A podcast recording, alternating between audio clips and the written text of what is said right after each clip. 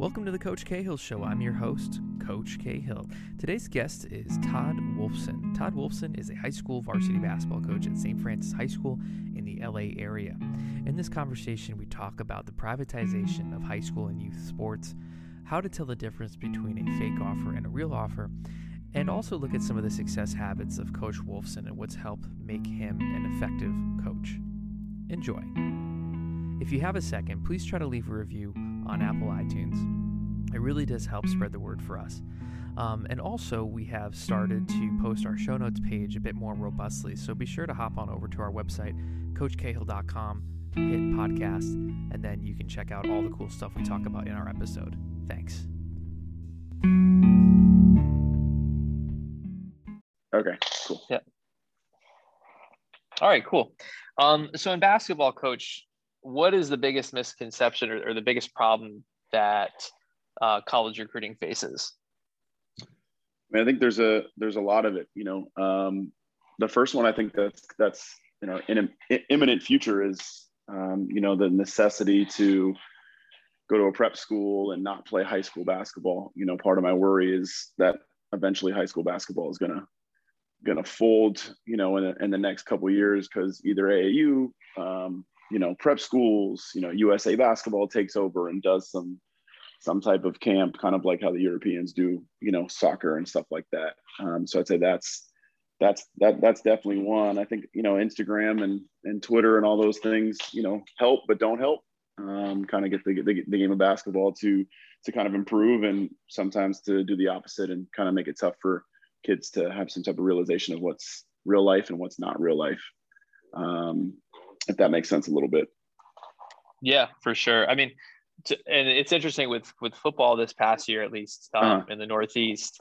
And I'm sure you probably saw some of it too in California because the politics are pretty similar in both those regions. But um, what we saw for the first time with basketball was that okay, now there's there really wasn't a chance to privatize high school.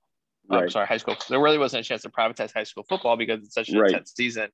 But right. now you see um, you had leagues in the fall, you had leagues in the springtime that were played mm-hmm. in parallel with mm-hmm. the high school seasons.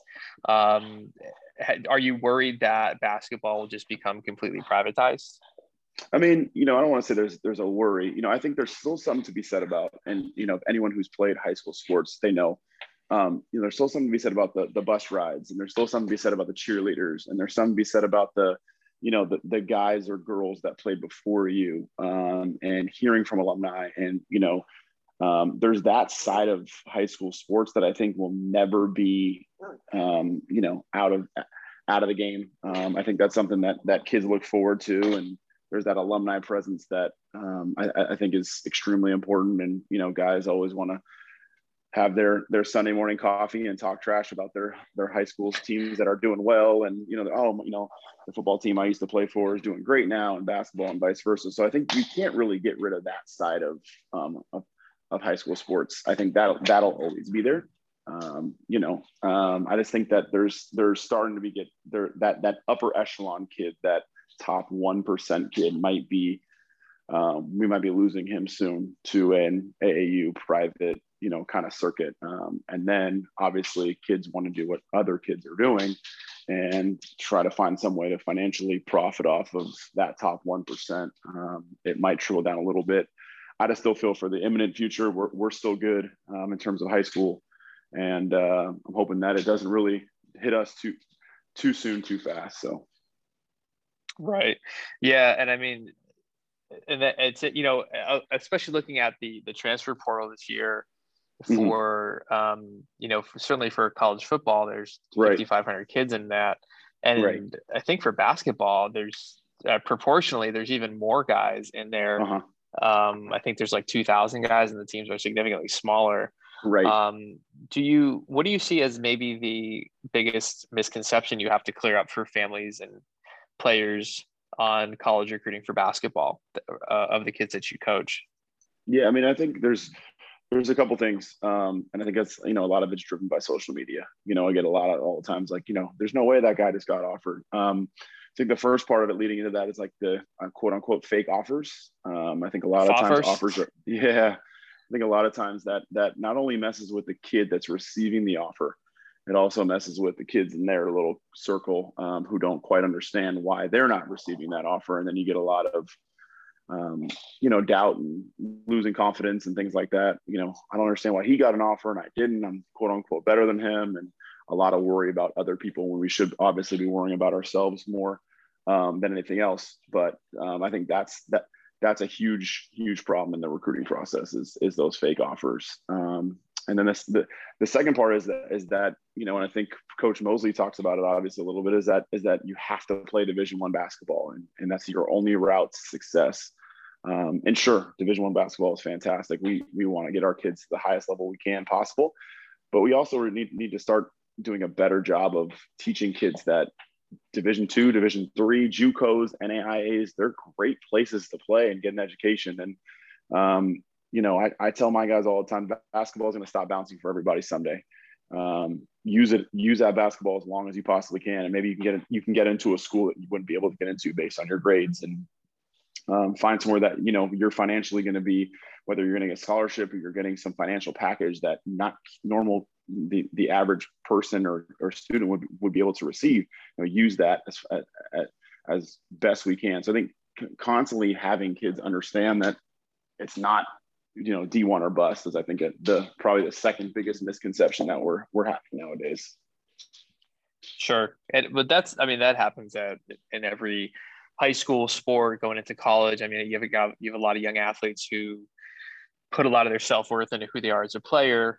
For sure. Um, and then you know to suddenly be told you know you're you're not D1 um, you know it can be a bit of an identity bust for at least a little bit hmm. um, and I guess how have you seen, and, and, certainly not helping the situation, are things like Twitter or Instagram, right. and I guess you could kind of call it the you know the college basketball industrial complex. It's like uh-huh. yeah, there, there's college basketball, but then there's like a multi-billion dollar uh, marketing and media and you know, private coaching industry grafted onto the back of it. That's kind of pulling these families and players in all sorts of different ways. Right. Um, what are some suggestions that you have for how to see through maybe some of the you know the, the misinformation out there for families yeah. and players yeah you know i think there's a there's a i was having a conversation with my coaching buddies the other day um, and it was it was an interesting one you know how people talk about you know networking networking get as many people as you can in your circle. Um, you know know as many people as you can get get get to know as many people as you can you know all that stuff and that's great. Um, and then there's the other side of the coin which is like keep your circle small. You know so people always preach both things you know how well how do you keep your circle small while also networking and trying to get to know as many people as you can. And I think we try to tell our kids, you know, you have to try to find the the, the difference between both. Um, in terms of recruiting and in terms of your direct process, I think you do need to keep your circle small and you need to find one, if not two people that you can trust that are going to lead you to to success and it's an all-in process like if you trust your high school coach like you got to trust them and that, and that means with trust them with your development trust them with your with your your, your basketball, trust them with your recruiting. If it's your AAU coach, great. You got to trust them. You know, and now you can't flip around and, and and join a new team or join a new AA coach, AAU coach, or um, you know. So I guess keeping your circle small is important, but you know, I think trusting those those one or two people that you really need to who have done it before, I think is important. You know, everyone wants to sell you something and tell you something that's going to benefit them. I hate to say in a certain way. Um, you know, I'll selfishly say it all the time. You know, I love watching my guys play in college. You know, it's selfish, selfish for me, but I really, really enjoy it. I think that's fantastic. I'm going to push them to go play in college. Sometimes I have kids like, Coach, I'm not sure if I want to play. Dude, go play, go play, go play. Um, you only get one shot at this. So finding people I think that are in your circle that are going to push you to the right direction that you can trust and just kind of sticking with them is an important thing. Sure, and but I think too that you're you know it comes from a good place. Um, you know, certainly basketball, sports in general, they are certainly things that can you know prop open the window or the door a little bit wider for kids who might not be up to snuff academically for certain schools. For um, sure. And um, yeah, I mean, and I think it, you would like ideally every every coach in high school would like their kid the, the kids that they coach, like, okay, if you don't play a college sport, let it be because you chose not to, not because you didn't right. have the opportunity to. Right, for sure. Um, and going back to what we were talking about with kind of these private leagues um, and the transfer portal, not mm-hmm. that high school has a has an official transfer portal yet, but it almost seems right. like there's there is almost a growing need for states or governing bodies to step in and create something because obviously right. you have these you know no tampering rules that are ultimately unenforceable right. um, even you know whether it's a league where recruiting is allowed or a league where recruiting is not allowed um, right. i mean have you is is high school like it almost seems like there's high school sports free agency after every season or if a kid doesn't like a coach they just oh, let me just go transfer to the district over or let me go to a charter school or you know i'll just go to this prep school is that something you've noticed too like kind of this like the rise of just being a transfer kid all the time yep I've definitely noticed it. Um, I think we all starting to notice it. And, it, and it goes back to what I just said in terms of, uh, for me, it goes back to trust. Like, I feel like we just don't trust as many people as we used to back in the day, whether that's because there's mm-hmm. been bad people that people hear stories about or what. I mean, even people go to doctors now and all of a sudden, you know, they need second and third opinions and people hear, you know, they get advice from a, from a surgeon and they go Google to make sure it's right. Like people just don't trust people anymore. And I think that's a huge factor. So I try to tell parents like, you know, if I get a reach out from an eighth grader or seventh grader or something, you know, who comes to an open house or sends an email or, you know, you know, I'm interested in your school. Like, hey, great, go do your research. You know, find out about our school. Go find out about other schools. Like, find the coach you're gonna you're gonna trust. Find the school you're gonna trust for the next four years, and try to understand that. Like, once you figure that out and you've done your homework, like just whatever the coach and and and school does, believe in them. Be all in with them. Um, you know, you chose them for a reason. Uh, obviously, it's hard because people want that instant gratification, but you know, I think that's the kind of the best the best way to say it. And I hate to you know go back to the trust factor, but I think it just all relies on we just don't trust people anymore as we used to. Sure. Yeah. I mean, you look at baby boomer generation, Gen Y, or whatever it was before, and it's like, mm-hmm. yeah, you grew up, you grew up with three to four news channels. There's mm-hmm. three to mm-hmm. four talking heads on TV who you generally trusted.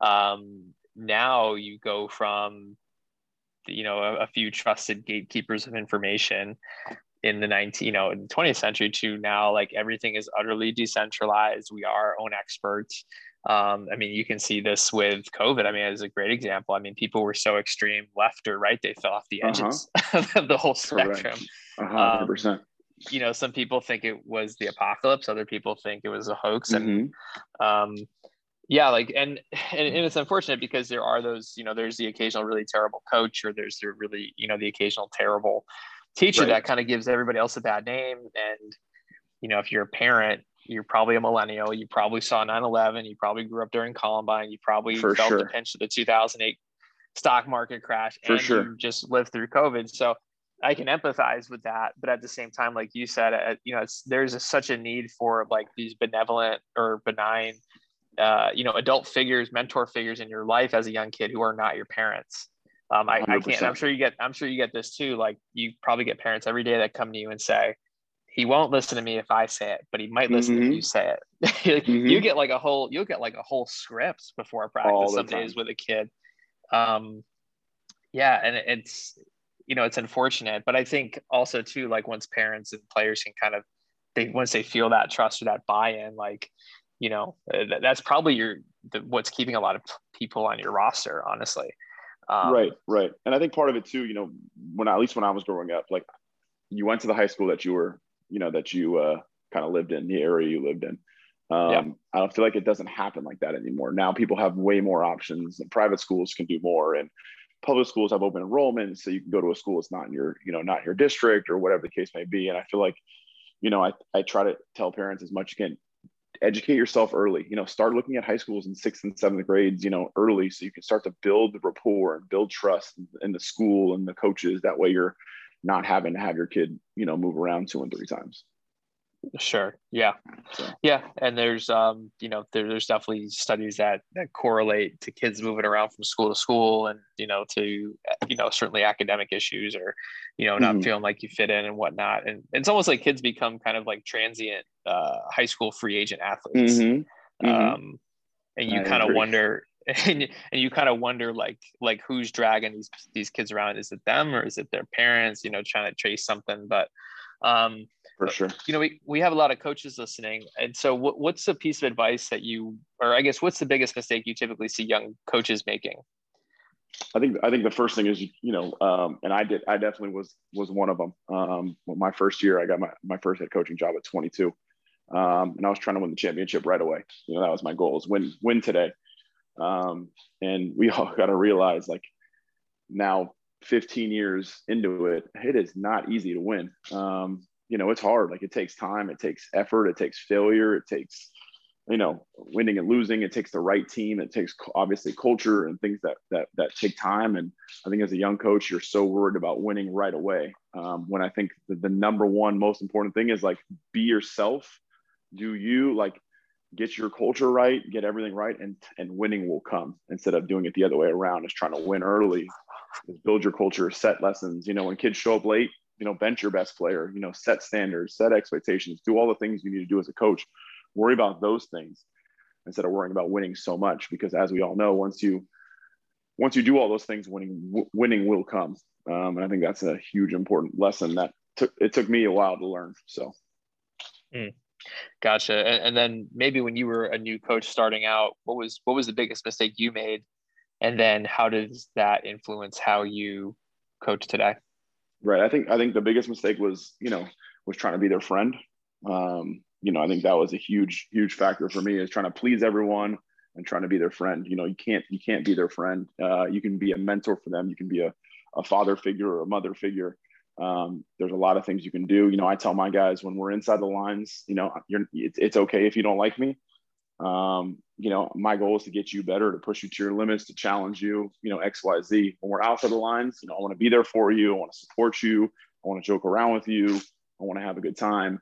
Um, and I think finding that separation um, as a coach is, is, is hard and it's, it's important. You can't, you're not going to please everybody. You're not going to please every player. You're not going to please every practice. It's okay if some days your players go home and, and they don't like you very much. And, you know, um, as long as you're challenging them in the right way and pushing them to the best, you know, best players they can be, I think is an important, important thing for a coach. And it takes, takes time to figure all that stuff out.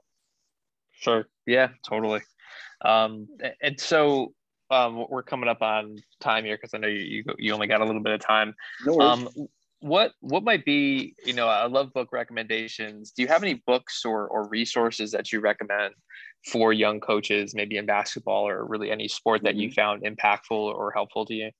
For sure. I know it's a probably a cliche book because everyone i don't know if everyone reads it now but at least i always recommend it is the inner game of tennis. Um, don't know if you've read that yeah, one. Tim gallwey um, yep. yep I mean, probably the book that changed my life in so many ways, and just how to look at things and how to interpret things. You know, I don't want to give too much away um, about the book, but just unbelievable and how it kind of shaped my life as a coach and how it shaped, you know, how I think and how I look at things and um, was a complete game changer for me. And I highly, highly recommend it to any coach that's looking to get started or just kind of see things in a different light. Um, and and and you know I don't want to give it like I said I don't want to give it too much away, but it's a phenomenal phenomenal read. Yeah, and he's cool too. He'll actually email me back. Um, I think he, oh, really? I don't. Yeah, yeah. So, but he, I think he he used to do a lot more seminars and speaking. I think some. Mm-hmm. He, I don't know if he had throat cancer or something, but he, oh, he wow. definitely he's had some issues speaking. But um, but yeah, very cool guy. He'll he'll get back to you. There's. Have you ever read uh, "Golf's Not a Game of Perfect" by Bob Rotella? I have. Yep good one yeah, too. Ba- yeah, basically same vein as Inner yep. Game of Tennis. Yep. Um, any other books? Um, I like that one. I'm, what, I'm reading um, a couple right now. I've, I've just read the um, trying to blank on his name. The uh, coach of Mississippi State now, uh, Swing Your Sword by Mike Leach. Mm-hmm. I'm reading that one just because I think I just I'm just into different and interesting. I think any coach that does does something different, I'm always into. Um, you know, not saying that that it's uh, right or wrong, but I just feel there's too much copy and repeat coaches. You know, everyone's going to mm-hmm. run simple offense. They're going to run the flex. They're going to run. You know, I want to be different. Find some ways to be different. I think he's he's good at that. And I always tell my guys being a little quirky is okay. And definitely Mike Leach is one of those who can be a little quirky. So. Yeah, I think he had a, like a Twitter thread with Elon Musk going for a little bit with uh, memes yeah. back and forth. So that it's, it's always pretty interesting. For um, sure. Any any resources that you you found helpful as like a coach, whether it's like an app or uh, or a platform or something that you used to stay organized? Yeah, I mean, I think Twitter is a huge one for me. Um, I'm very big on Twitter. I think it's a good way to get kind of small bits of information out, um, you know, and just reach out to people. Um, I think that's a huge resource that I was – you know, I try to, you know, coaches is always like, you know, I, I don't want to reach out to him. I know everything. I'm gonna be this tough guy. Like reach out to people that can help you. You know, it's okay to ask for help. And, you know, we're learning through finally through um, a lot of like the mental health awareness stuff. Like it's okay to ask for help. It's okay to ask for advice. The same thing goes for coaching. It doesn't just have to be for, for, you know, mental health stuff, you know, Hey coach, like I like what you do. You know, it's okay to compliment somebody else. I like what you do. You know, can you teach me how to do that? You know, what'd you do here? How how can you help me? You know, things like that I think is important. And Twitter is one of those spaces where it's super easy just to DM somebody or shoot them a message and, and find a conversation, you know, kind of similar to how you and I kind of connected. Mm-hmm. Just just reach out and, and, and it can't hurt. And worst somebody can say is no. And I think it's a great way to to kind of learn. Yeah, sure. I mean, especially the mental health side too. I mean, you know, mo- most people are a lot lonelier than they probably appear. Um, For sure. I think especially men, and especially young men, the guys that you're mm-hmm. coaching. Um, mm-hmm. There's a great book by Norina Hertz. It's called The okay. Lonely Century. But okay. Base, she's a, she's a college professor in England. But long story short, she was just trying to figure out, um, you know, why kids don't seem to have as many friends these days, or you know, mm-hmm. if you, I'm, I'm wondering if have like, have you ever experienced this where you're trying to like call, maybe you got a car ride to kill, and you try to call a couple people, like nobody picks up, but they'll text you back. Yeah. Um, yeah. You know, like like she so the whole book goes into things like that, like this what is this gradual deterioration of like togetherness. Um, yep. but but but that's a really cool book too. And then last question, um, you seem like you're pretty well thought out. Like you have it. I think most head coaches have to have some type of a philosophy, and um, uh-huh. you're very you're very reflective. Um, what do you have any reflective practices that you do daily or weekly, like uh, journaling, prayer, meditation? I know everybody's a little bit different, but do you do you have anything like that where you can kind of take account of what happened during the week? So, I mean, I guess the two things that I do um, is I meditate twice a day. Uh, meditate as soon as I wake up in the morning. Um, spend about 10, 15 minutes just kind of either thinking or trying not to think. Um, I know it's kind of a, a, a, cliche thing, but I think sometimes it's better just to sit and try to get your mind to not think about anything. And then there's days where, you know, I kind of want to just organize my thoughts and get myself ready to go.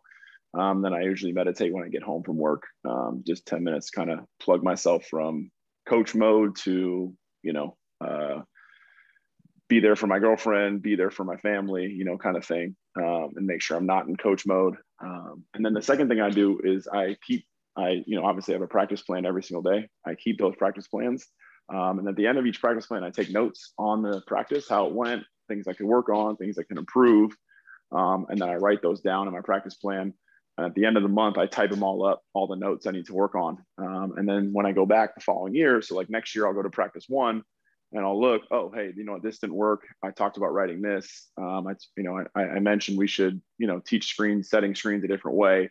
I have those notes written down and then I'm constantly improving those practices because then the, the, then this year I'm taking the notes that I had from last year and then I'm adding new notes from this year. So I'm kind of just hmm. constantly evolving my practices. So I have practice one through, you know, 100 mapped out um, with notes that we're improving on each day. So um, I think that's kind of the the best of my reflective processes.